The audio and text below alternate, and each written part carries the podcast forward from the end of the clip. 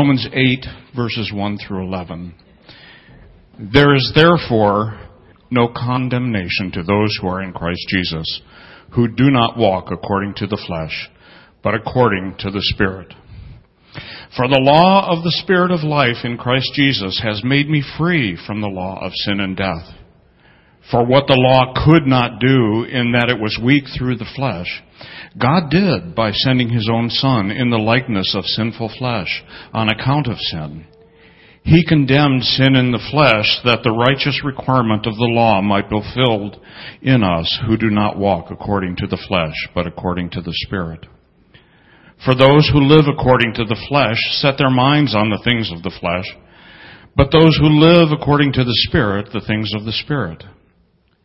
For to be carnally minded is death, but to be spiritually minded is life and peace. Because the carnal mind is enmity against God, for it is not subject to the law of God, nor indeed can be. So then, those who are in the flesh cannot please God. But you are not in the flesh, but in the Spirit, if indeed the Spirit of God dwells in you. Now if anyone does not have the Spirit of Christ, he is not His. And if Christ is in you, the body is dead because of sin, but the Spirit is life because of righteousness. But if the Spirit of Him who raised Jesus from the dead dwells in you, He who raised Christ from the dead will also give life to your mortal bodies through His Spirit who dwells in you. Thank you, Brother Jeff. Let's pray. Father, we're so thankful for the privilege now of looking at your word, and I pray you'd guide us and direct us as we do. Fill me, Lord, with your Spirit.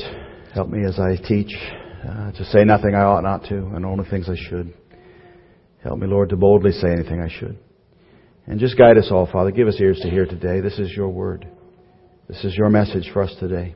And so speak to us. I pray, as I've already prayed and continue to pray, Lord, that if there's anybody here today who does not yet know the gospel, has not yet received Christ as Savior, that as they think on these things, they will do so.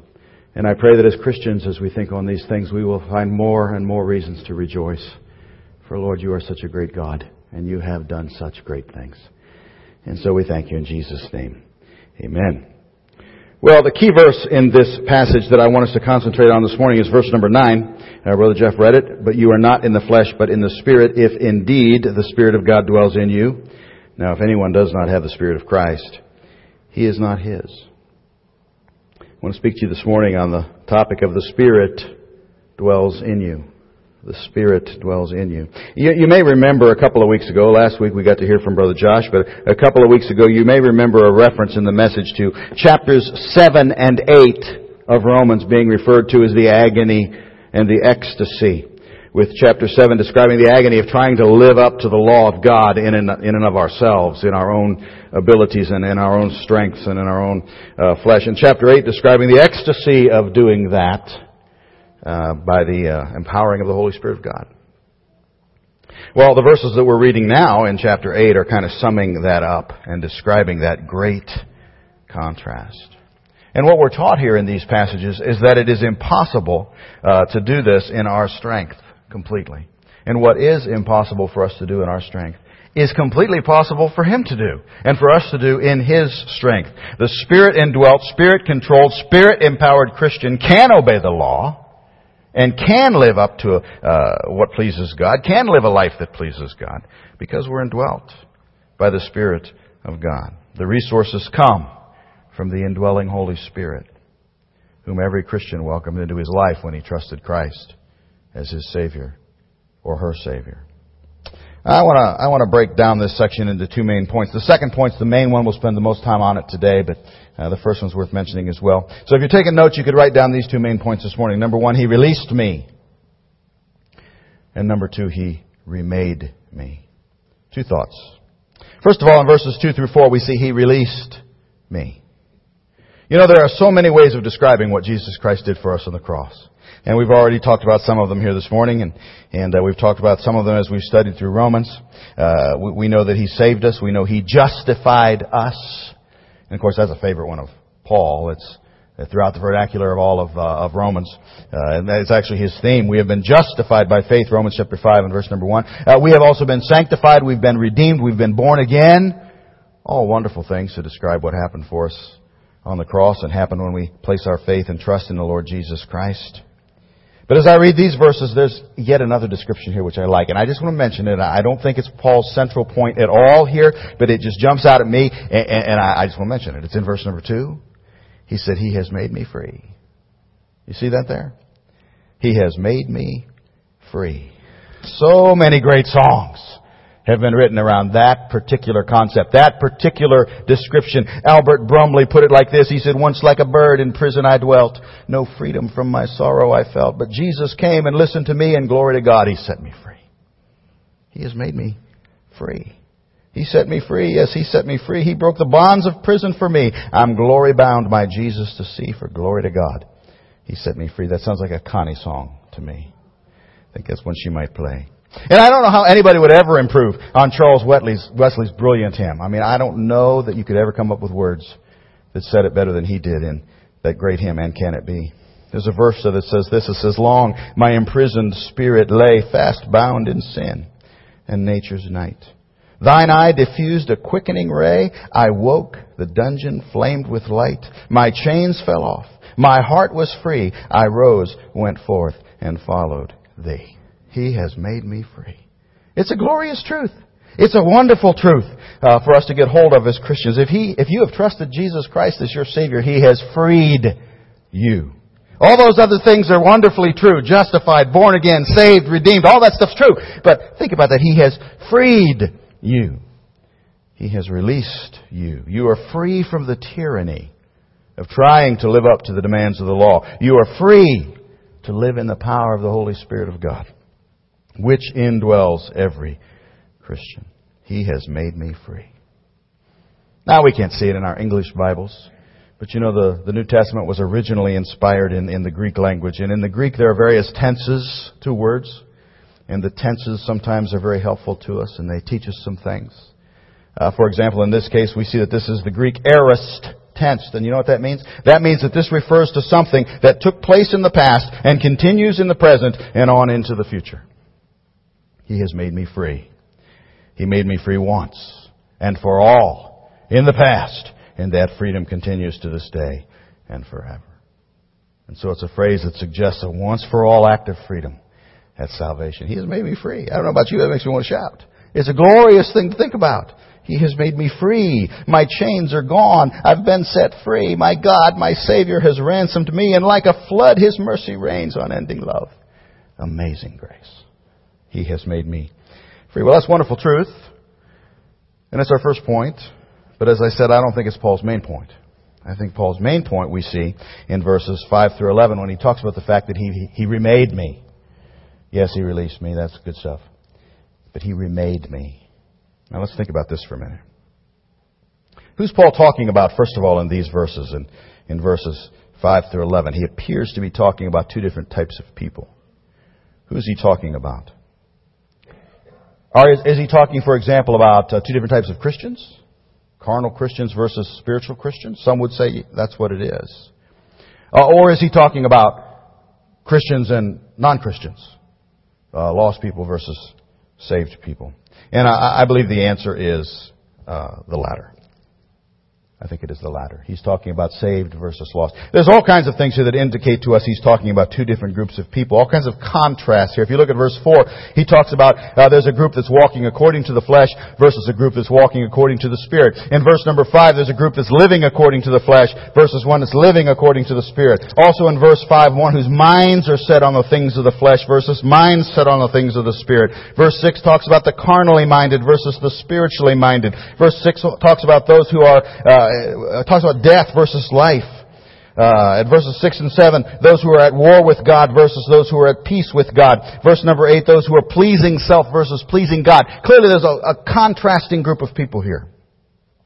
And I think that as we look at these, we see the only one that makes really makes sense is that he's talking about the saved versus the lost. And if you question that, we can talk about that later, but that's what I believe it means. The saved versus the lost. And so the question is, what is the big difference he's describing here between the lost and the saved.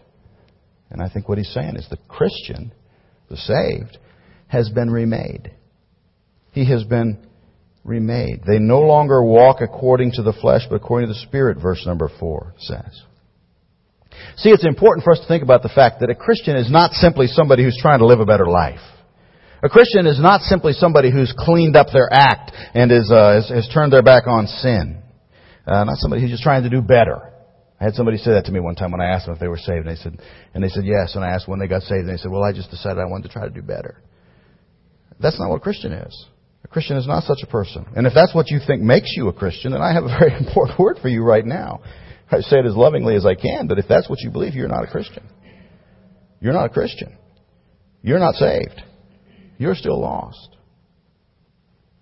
A Christian is someone who is changed and regenerated and transformed and remade by the indwelling Holy Spirit of God. And it's this transformation, this regeneration that makes the difference between being lost and being saved, between the Christian and the non-Christian. It's this transformation, this regeneration that makes it possible for Paul's tone of hopelessness in chapter 7 to turn into his shout of glory in chapter 8. It's the difference between being lost and being saved. And so I ask you this morning, have you been remade? Have you been born again? Are you now, as he said it in verse number 1, in Christ Jesus? We asked that question a couple of weeks ago. Has a change occurred in you such that you do not now walk according to the flesh, but according to the Spirit? As he says in verse number 4, do you now live according to the Spirit rather than the flesh, according to verse number 5? See, this is important stuff. This is vital stuff. It's important for us to understand this truth. The Christian is not simply forgiven and saved. The Christian is actually regenerated. The Christian is actually changed. The Christian is actually reborn. And that's what these verses are describing here, that transformation. And that's why I say that if there is no change in you, then it brings everything about your salvation into question. The psalmist said in Psalm chapter 55 and verse number 19, or he at least mentions there, that those who do not change, that there are those who do not change because they do not fear God. And he's implying in that verse at least, that if we're in our relationship with God, there will be changes in our life. There will be something different if you fear God. A fellow by the name of Stanton Gavitt wrote a song called Things Are Different Now. Listen to the words of this song. He said, things are different now. Something happened to me when I gave my heart to Jesus. Things are different now. I was changed. It must be when I gave my heart to Him. Things I loved before have passed away. Things I love far more have come to stay. Things are different now. Something happened that day when I gave my heart to Him. And see, that's the truth of it. Transformation. He remade me. Regeneration. Last Lord's Day during the communion meditation, I think it was last Lord's Day, this was discussed. And the verse 2 Corinthians chapter 5 was read, examine yourselves as to whether you are in the faith. Test yourselves. Do you not know yourselves that Jesus Christ is in you? Unless indeed you are disqualified.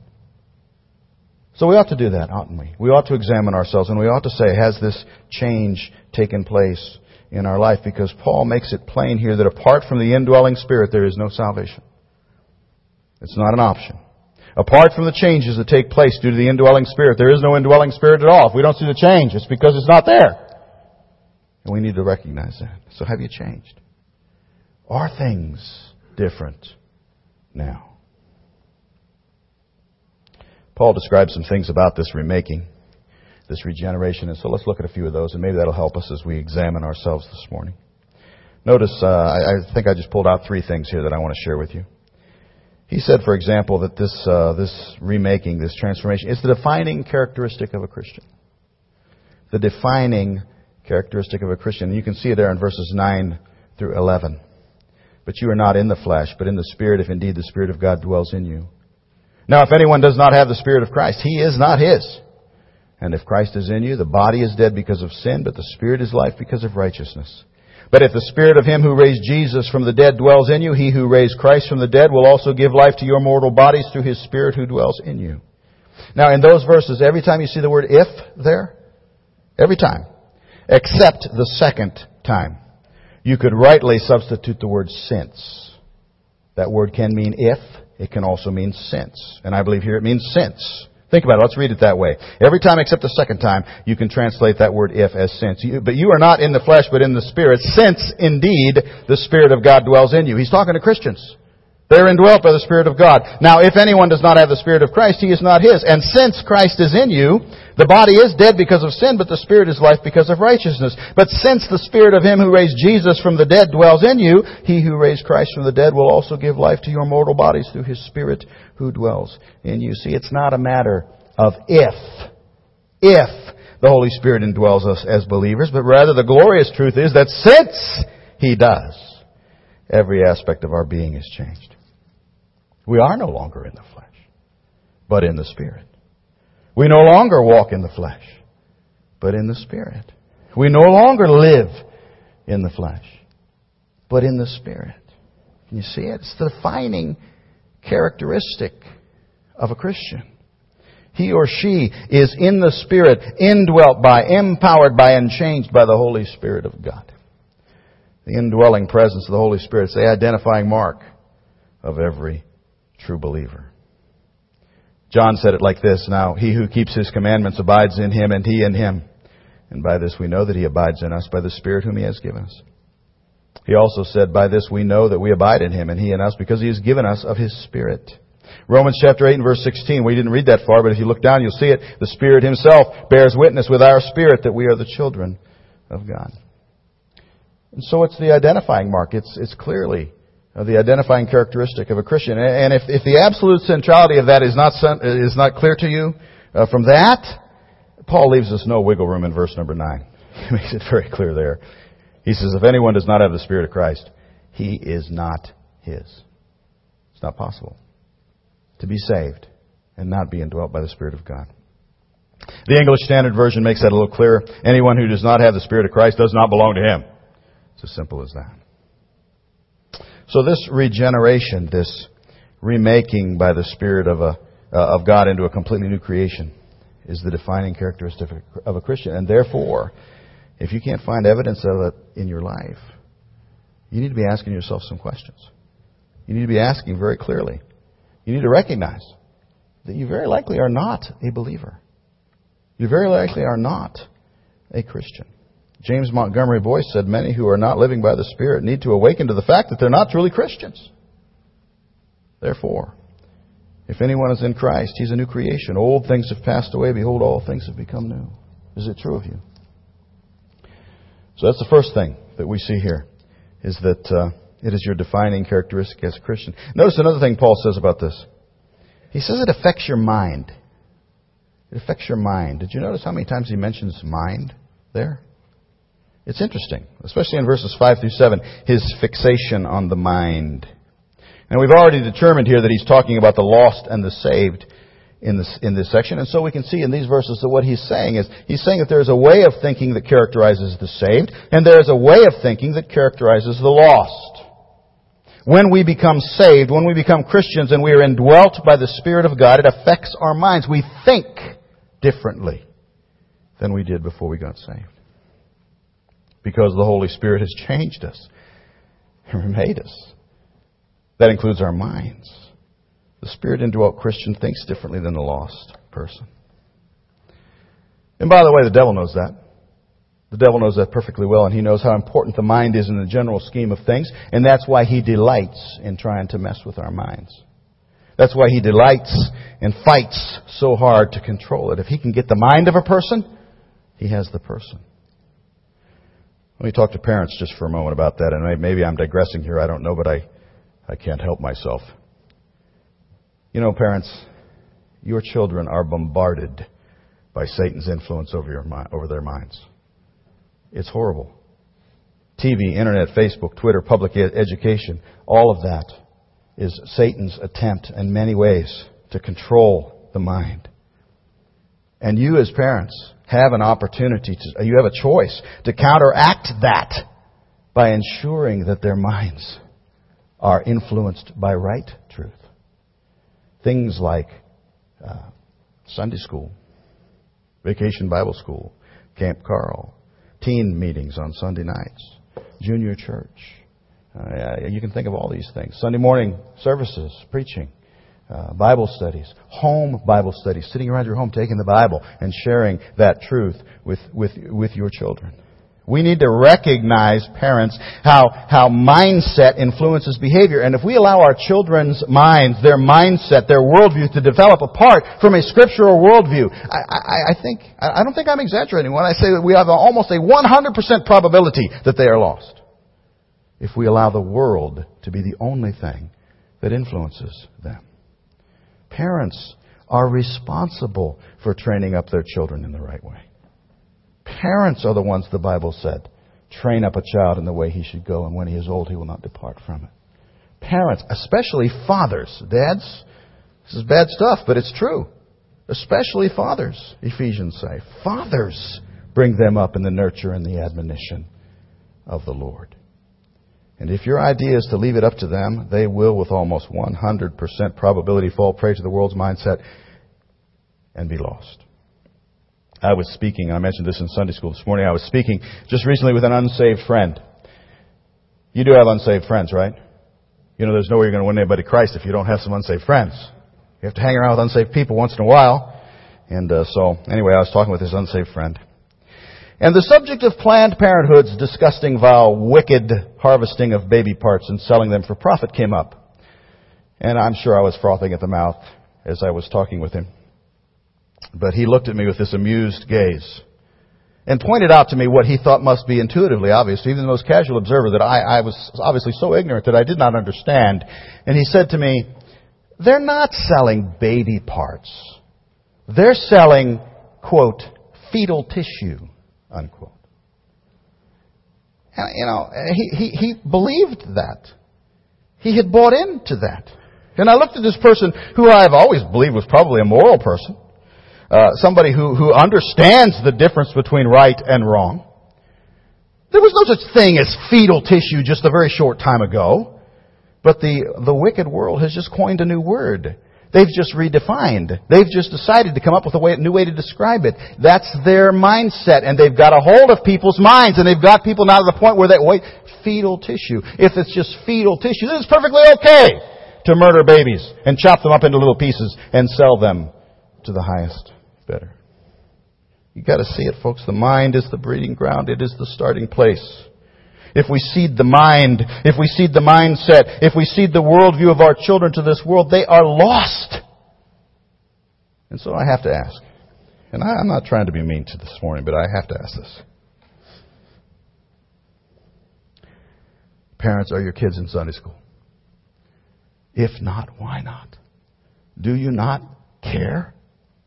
Do you not care that their minds are being influenced this way? Do you care at all what their minds are being filled with? Do you really believe for even a moment that they're going to hear biblical truth on the sports field or in the public schools or on the internet or on television or on Facebook? Do you really believe it even for a second? The devil has got us all confused. It's just not, it's not going to happen. The mind is central. One commentator put it like this: sin begins in the thought life. We become that which we dwell upon. So I don't know, maybe I've gone astray from my text. I don't know. I guess I just thought of this because Paul's talking so about the mind here. Here's what he says. He's saying that the mind is one of the things that is wonderfully changed when we're indwelt by the Spirit of God. Wonderfully changed. He remakes it. Well, so it affects our mind. And forgive me if I went too far astray on that, but it does. The last thing he says here is it affects your walk. It affects your walk. Verse number 4, Paul describes Christians as those who do not walk according to the flesh, but according to the Spirit. And we've been talking all around this point already, so I don't know that we need to hammer it too much this morning, but let me just summarize it and move on. The change that took place when we trusted Christ, when we were born again, when we were regenerated and remade into the family of God, it affected not only our minds, but also our lifestyle. The Spirit-indwelt Christian lives differently. Doesn't just think differently. Lives differently than the lost person. I like the way one commentator put it when he said, eternal life has observable characteristics. It can be seen. Of course, this is another area where we can turn the searchlight on, right? And examine ourselves. Are we different? What's different in me now since I trusted Christ? Yesterday, three of us traveled to Reynoldsburg, and we attended the Voice of the Martyrs conference there. One of the things that they were selling was T-shirts. These were black T-shirts, and I think they had other things with this on it too. But on this T-shirt, there was a red marking. It was like a U with a dot above it, and it is a marking that ISIS paints on the homes and businesses of those who are identified as Christians. It's called the Mark of the Nazarene. And it identifies anybody within as believers and marks them as folks who are going to be paying the price, whatever that happens to be. Sometimes it's a tax, sometimes it's various things, all the way up to and including death. The Mark of the Nazarene. And the Voice of the Martyrs sells merchandise with this on it because they want to remind us that there are those living where such a mark on their life, a mark on their door, can mean persecution. And so we partner with them and we pray for them. That Mark of the Nazarene tells everybody that the people so marked are Christians. They are different, identifiably so. They have it on their life. And so, as I thought about that and I looked at that T-shirt and I looked at that mark, I thought, I wonder if there are any such observable characteristics in our lives. Do we bear the mark of the Nazarene? If somebody looks at us, is there a mark of the Nazarene on our door? See, Paul says here that the indwelling Spirit of God will so mark us, and that our walk will be different, and that our lives will be different as a result. So it affects our walk. And I said lastly, but I do have one more. It's the source of our victory. The source of our victory. You know, this is the crux of chapter 8. Chapter 8 tells us that in and of ourselves we can never live for God. We can never think right thoughts. We can never live right lives. We can never live up to the requirements that God has set for us in and of ourselves. In and of ourselves we are lost and undone. In and of ourselves we're stuck in the hopelessness of chapter 7. But when we become Christians, all that changes. We are indwelt by the Spirit of God, who regenerates us, who remakes us into the family of God, and empowers us to think rightly and live rightly. What is impossible for a lost man to do, live in a way that pleases God, is entirely possible for the saved man. And it's the Holy Spirit that makes that difference. The Holy Spirit is what indwells us and becomes the source of our victory. Well, I'm going to stop there. There's a lot more things to say, and we're not done with chapter 8 yet. We'll talk about some more of these things as we continue on. But let me just conclude now by asking something very simple. Let me ask you, how does this hit home with you? How does it hit home with you? Some are no doubt here this morning saying, praise God for these things. And you ought to be. Praise God. I thank God for the Holy Spirit that I received when I trusted Christ. I praise God for how my thinking is different now because of Him, for how my lifestyle has changed. Oh, He's still working on me, and I'm certainly not what I ought to be, but I'm praising God for the influence I see in my life, for the victory I experience on an increasing basis as the Holy Spirit of God helps me to walk and live for Jesus. Some of you might be saying that this morning. Some of you may also be realizing these things are simply not true in your life. You have no evidence. No evidence that the Spirit indwells you. Your thoughts are just as fleshly as they've ever been, just as carnal as any other lost person's. You never experience the Holy Spirit helping you and saying, wait a minute. Your life is no different than your lost neighbor's. You never feel the Spirit convicting you about that and helping you. There is, simply put, if you're honest with yourself, no mark of the Nazarene at all in your life. If you're in that first group, you need to take a minute this morning and praise God. It is glorious to contemplate it. And look what He did for you when you trusted Jesus Christ as your Savior. He forgave your every sin. He cleansed you and justified you and sanctified you. He gave you eternal life, and He came to you and indwells you personally, giving you the ability to do what you could not do on your own. Live a life that is pleasing to God. We ought to praise God for that. But if you're in that second group, you need to trust Christ. And you need to do it today. Because whatever you're trusting in, it's not the real thing. Read the second half of verse number 9. Read it over and over and over again until it sinks in. If you are not indwelt by the Spirit of God, you are not saved. It cannot be any clearer. It's right there. And so you need to trust Christ today, and you can. You can do it before you leave this place, and oh, how I encourage you to. And then you can join your brothers and sisters who are indwelt by the Spirit of God, because you too will be. And you can rejoice over the victory that indwelling Spirit of Christ brings to your life.